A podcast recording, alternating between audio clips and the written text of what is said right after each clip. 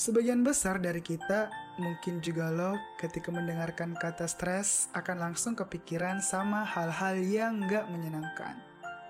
Padahal nih, clickers, pengertian stres yang sebenarnya adalah sebuah tekanan yang menuntut sebuah perubahan, baik secara fisik, psikis, atau lainnya.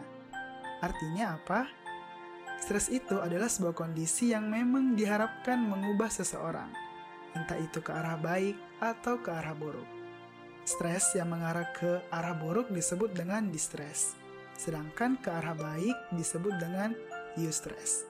Nah, penasaran nggak dengan stres yang baik?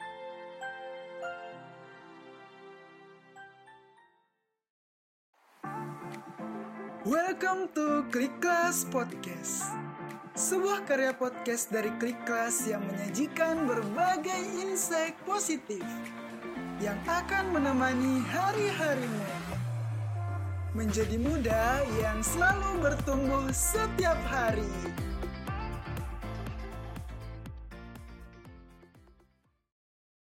Halo Clickers, Assalamualaikum warahmatullahi wabarakatuh. Kembali lagi bersama gue Ari di Klik Kelas Podcast. Wah, gak kerasa ya, ternyata sekarang tuh udah episode ke-14. Dan di episode kali ini gue bakal bahas bahwa stres itu nggak selamanya buruk. Ada juga loh stres yang baik. Tapi sebelum lo dengerin lebih lanjut, gue mau doain lo semua semoga dalam keadaan stres, semoga dalam keadaan tertekan, dan hal-hal lainnya yang sejenis. Nah kenapa sih sebenarnya gue doain lo kayak gitu? Biar lo tahu jawabannya, lo bisa banget dengerin podcast ini sampai beres. Di situ ada jawaban lengkapnya. Nah, seperti biasa nih clickers, sebelum lo dengerin lebih lanjut, gue saranin buat lo denger pakai headset atau earphone ya, biar audionya terdengar lebih jelas lagi. Sip, selamat mendengarkan.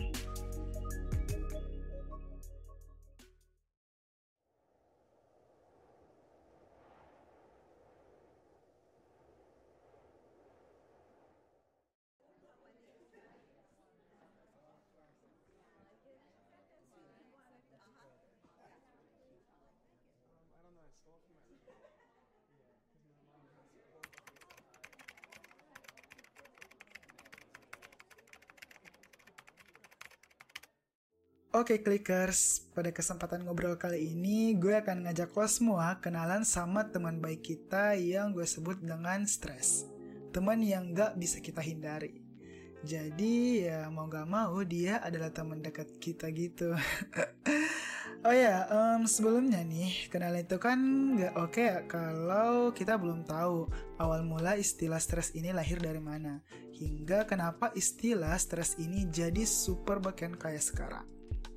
Kalau mau nostalgia sebentar, sebenarnya sampai tahun 1950-an, stres bukan objek riset psikologi, apalagi di Indonesia. Boro-boro meneliti soal stres. Bahkan fakultas psikologi baru dibangun di Indonesia itu sekitar tahun 60-an. 15 tahun pasca Indonesia merdeka. Jadi kajian soal riset di Indonesia ya memang terlambat dan pemahaman soal stres juga masih umum waktu itu. Hmm, dulu banget Istilah stres atau strain itu lebih dikenal di dunia ilmu alam, khususnya ilmu fisika. Misalnya di fisika istilah stres salah satunya digunakan untuk menjelaskan elastisitas objek metal dan kemampuannya untuk menahan tekanan. Uh, kalau di fisika sih disebutnya hukum Hooke gitu. Nah, istilah stres juga dipakai oleh Hippocrates, seorang filsuf, untuk menjelaskan sebuah kejadian di masyarakat yang dulu Hippocrates ini melihat fenomena masyarakat, memiliki elemen petos yang artinya kesakitan dan ponos yang artinya kerja yang tiada hentinya. Pada awal abad 20-an, pandangan bahwa stres itu adalah tekanan negatif mulai muncul dan menyebar.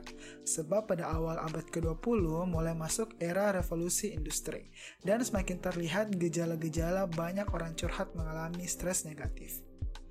Um, kemudian di tahun 1956, seorang penulis terkenal Hungaria yang juga seorang dokter, Hans Selye, mempublikasikan sebuah buku yang berjudul The Stress of Life dan mempopulerkan istilah stres sebagai akibat dari adanya sesuatu yang menjadi sumber stres. Dan sejak saat itulah konsep stres mulai banyak dikaji terutama dalam keilmuan psikologi. Setelah 20 tahun kemudian, kajian soal stres berkembang sangat pesat di sanalah diketahui bahwa stres bukan cuma tekanan yang bikin kita terpuruk sampai depresi. Tapi ada tipe stres nih yang lainnya bisa melejitkan potensi seseorang. Um, di tahun 1974 dibuat sebuah klarifikasi formal bahwa stres itu ternyata dibagi menjadi dua clickers. Stres yang baik disebut eustress, awalan eu dalam bahasa Yunani kuno yang artinya itu baik. Sementara sebaliknya yang buruk disebut distress dengan adanya pengertian ini membuat banyak ilmuwan akhirnya fokus melihat faktor-faktor yang bisa membuat seseorang berbeda dalam bereaksi dengan tekanan yang sama. Nah, um, kali ini gue mau ngajak kenalan dulu ya clicker sama stres yang jahat yang gue sebut ataupun yang orang-orang sebut itu namanya distress. Hmm, sebagian besar dari kita, mungkin juga lo ketika mendengarkan kata stres akan langsung kepikiran sama hal-hal yang gak menyenangkan misal tugas kuliah, orang yang gak nyenengin, lingkungan yang gak lo inginkan, dan hal-hal mengecewakan dalam hidup lo. Dan kebanyakan dari kita melabeli stres itu ke arah distress daripada pengertian stres yang sebenarnya. Padahal nih ya, clickers, pengertian stres yang sebenarnya adalah sebuah tekanan yang menuntut sebuah perubahan, baik secara fisik, psikis, atau lainnya. Artinya tuh stres ya sebuah kondisi yang memang diharapkan mengubah seseorang, entah itu ke arah baik atau ke arah buruk. Nah, balik lagi nih ke distress tadi. Distress ini adalah kondisi tertekan yang membuat orang berubah ke arah negatif, seperti kehilangan kebahagiaan, semangat hidup, dan membuat seseorang lebih terpuruk. Distress emang lebih sering dilabeli dengan stres aja, sehingga bisa membuat orang pahamnya stres itu ya satu jenis. Sehingga eh, gue cukup memaklumi saat ada dari lo yang gue doain supaya merasakan stres. Yang lo langsung pasti mengerutkan dahi dan menganggap gue nggak waras. Itu wajar kalau clickers. Ya karena hari ini tuh kata stres emang lebih sering digunakan untuk distress atau stres yang buruk. Melihat stres sebagai hal buruk aja kurang tepat juga Penelitian membuktikan sudut pandang seseorang terhadap stres akan ngaruh banget sama daya tahannya ketika menghadapi situasi yang dia rasa kurang menyenangkan. Seperti tadi, gue mendoakan lo untuk berada dalam keadaan stres. Tapi gue berdoa setulus hati loh supaya lo itu merasakan indahnya you stress, bukan distress. Nah gitu maksud gue clickers. Gue berdoa supaya lo ngerasain you stress. Tapi apa sih itu sebenarnya you stress? Nah, uh, di sini gue bakal ngajak lo buat kenalan sama stres yang baik. Secara gampang, eustress adalah sebuah tekanan yang terjadi dalam hidup kita. Tapi bisa membuat kita itu melejit semakin produktif, semakin kuat, semakin keren, kece badai, shining, glowing, splendid, apalah itu istilahnya. Intinya yang bikin lo semakin bersinar. Seperti yang udah gue ceritain tadi, eustress itu awalnya diambil dari bahasa Yunani kuno. Eu artinya baik, Menurut ya, eustress adalah tekanan yang membuat kita semakin sehat secara emosi, fisik, dan lebih bahagia. Beda banget sama yang distress. Lalu, kapan stres itu adalah stres yang baik? Menurut penelitian di tahun 2018 lalu, stres yang baik adalah yang pertama nih, stres yang jangka waktunya itu pendek dan nggak selamanya. Artinya, tekanan yang sehat adalah tekanan bersifat short term, alias jangka pendek. Nah, kalau stresnya tuh udah konstan dan terus-terusan, bisa jadi ini mengarahkan tekanan itu ke arah stres negatif. Misalnya nih, um, lo akan merasa happy saat tugas kuliah itu ada dalam tekanan yang tepat, bukan kebanyakan yang sampai lo ngerasa nggak bisa napas. Atau juga bukan kesedikitan yang bikin lo ngerasa gue bayar kuliah buat apa? Bengong gitu. Nah olahraga 1 sampai 2 jam aja sehari bukan olahraga 24 jam akan bikin badan fit dan happy. Beda banget kalau olahraga sampai 24 jam terus menerus. Yaitu bisa bikin kita langsung halu.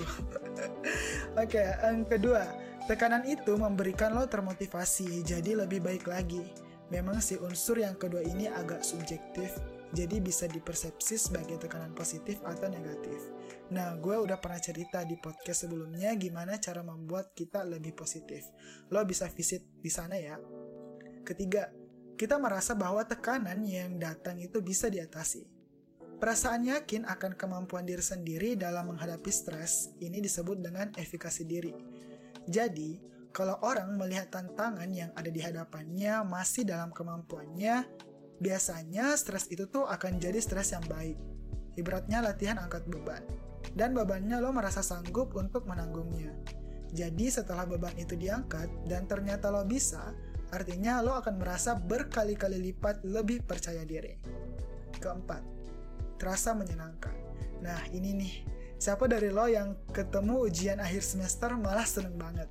Ya artinya lo menganggap bahwa ujian atau tantangan, perlombaan, dan segala bentuk tekanan itu adalah hal yang menyenangkan. Jadi tantangan yang hadir akan dianggap sebagai tekanan yang positif. Kenapa gue doain lo bisa merasakan new stress dalam hidup lo? Sebab pada dasarnya stres adalah hal yang penting dalam hidup kita untuk membangkitkan reaksi penting yang harus dimiliki oleh manusia. Reaksi flight or fight. Lawan atau lari dari potensi bahaya yang ada di hidup kita. Mekanisme lawan atau lari, fight or flight ini tuh sangat bermanfaat dalam situasi bahaya.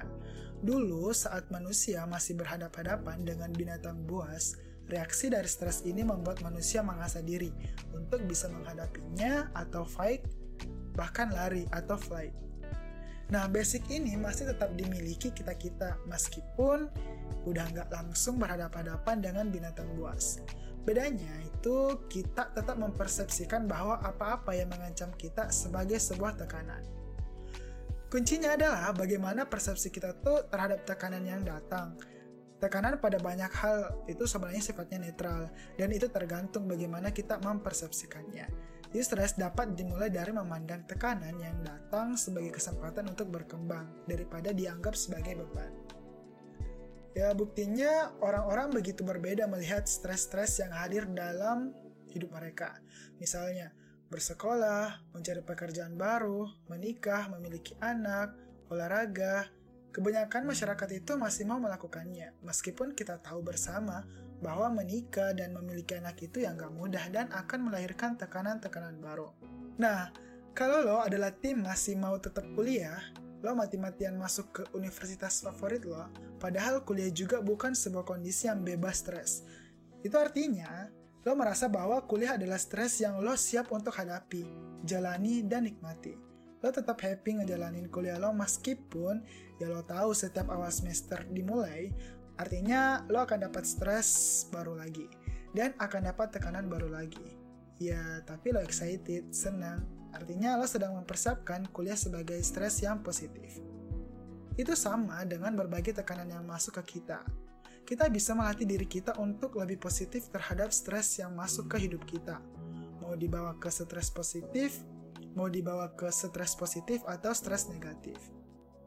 Penelitian di psikologi membuktikan bahwa mereka yang lebih sering melihat stres sebagai stres positif akan lebih optimis, bahagia, dan serunya adalah berpengaruh sama kesehatan.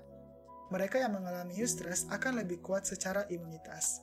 Nah, di sini ada sebuah cerita yang menarik nih clickers dari Mbak Kelly McGonigal di Talks tahun 2013. Mbak Kelly ini adalah seorang psikolog kesehatan. Dia bilang kayak gini nih, sepanjang karirnya dia merasa menyesal karena dulu tuh menganggap bahwa stres adalah hal yang buruk sehingga kalian-kaliannya kalau bisa diminta untuk menghindari stres, karena stres adalah hal yang bisa membuatmu sakit. Dia bilang pendapatnya itu malah membuat kesalahan besar. Dia berubah pikiran setelah membaca sebuah penelitian yang berisi 30.000 wawancara yang dilakukan di Amerika Serikat selama lima tahun. Wawancara itu bertanya kayak gini, Apakah kamu percaya bahwa stres itu berbahaya buat hidupmu? Hasilnya sangat di luar dugaan. Mereka yang mengatakan yes, stres itu bahaya buat hidup gue, ternyata mengalami penurunan kondisi kesehatan dan itu jauh dari mereka yang menganggap bahwa stres itu nggak berbahaya untuk hidup mereka. Nah, sejak saat itulah Mbak Kelly menjadi salah satu orang yang terus mengedukasi banyak orang bahwa stres itu tuh tidak untuk dihindari sama sekali. Hidup tanpa stres adalah ketidakwajaran. Dan stres adalah suatu hal yang normal dan kitalah yang perlu berdamai dengannya. Proses mempersepsi stres sebagai sesuatu yang baik akan membuat kita mengembangkan lebih banyak lagi kemampuan psikologis lainnya, seperti lebih sabar, lebih bisa berdamai, regulasi emosi, kemampuan untuk mengontrol diri, berlatih optimisme, dan lain-lain sebagainya. Bagelini juga mengatakan mereka yang menghindari tantangan akan kehilangan banyak kemampuan penting dalam hidupnya. Dalam proses inilah kita akan terlatih untuk lebih enggak mudah keok ketika hadapi tantangan hidup. Bakeli juga menanyakan kembali, saat kita mengeluh dengan stres negatif yang ada di perkuliahan, keluarga dan pekerjaan, mungkin bisa kita refleksikan kembali. Apakah benar kita benar-benar ingin tidak kuliah, tidak punya keluarga dan pekerjaan? Coba deh, lo pikirkan lagi, clickers. Oke, okay, um, sepertinya gue dari tadi banyak uh, bahas tentang stres positif dan sebagainya ya ini udah bagian akhir nih clickers sebagai muda yang selalu berkomitmen untuk selalu bertumbuh seperti tagline Click Class, apakah mengubah persepsi kita terhadap stres itu gampang? Gue sangat yakin jawabannya enggak. Tapi, apakah mengubah persepsi itu penting? Jawabannya ya sangat penting clickers. Stres yang masuk itu bisa jadi netral. Tapi kitalah yang mempersepsikannya apakah itu tantangan atau beban. Kalau kita berpikiran negatif terhadap tantangan yang masuk, hidup ini bukan perkara tidak mungkin kita akan terus terlindung dari tekanan. Tapi hidup ini perkara bagaimana berteman dengan tekanan.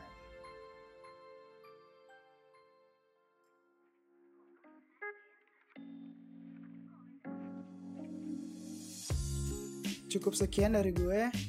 Thanks banget buat lo yang mau dengerin sampai beres.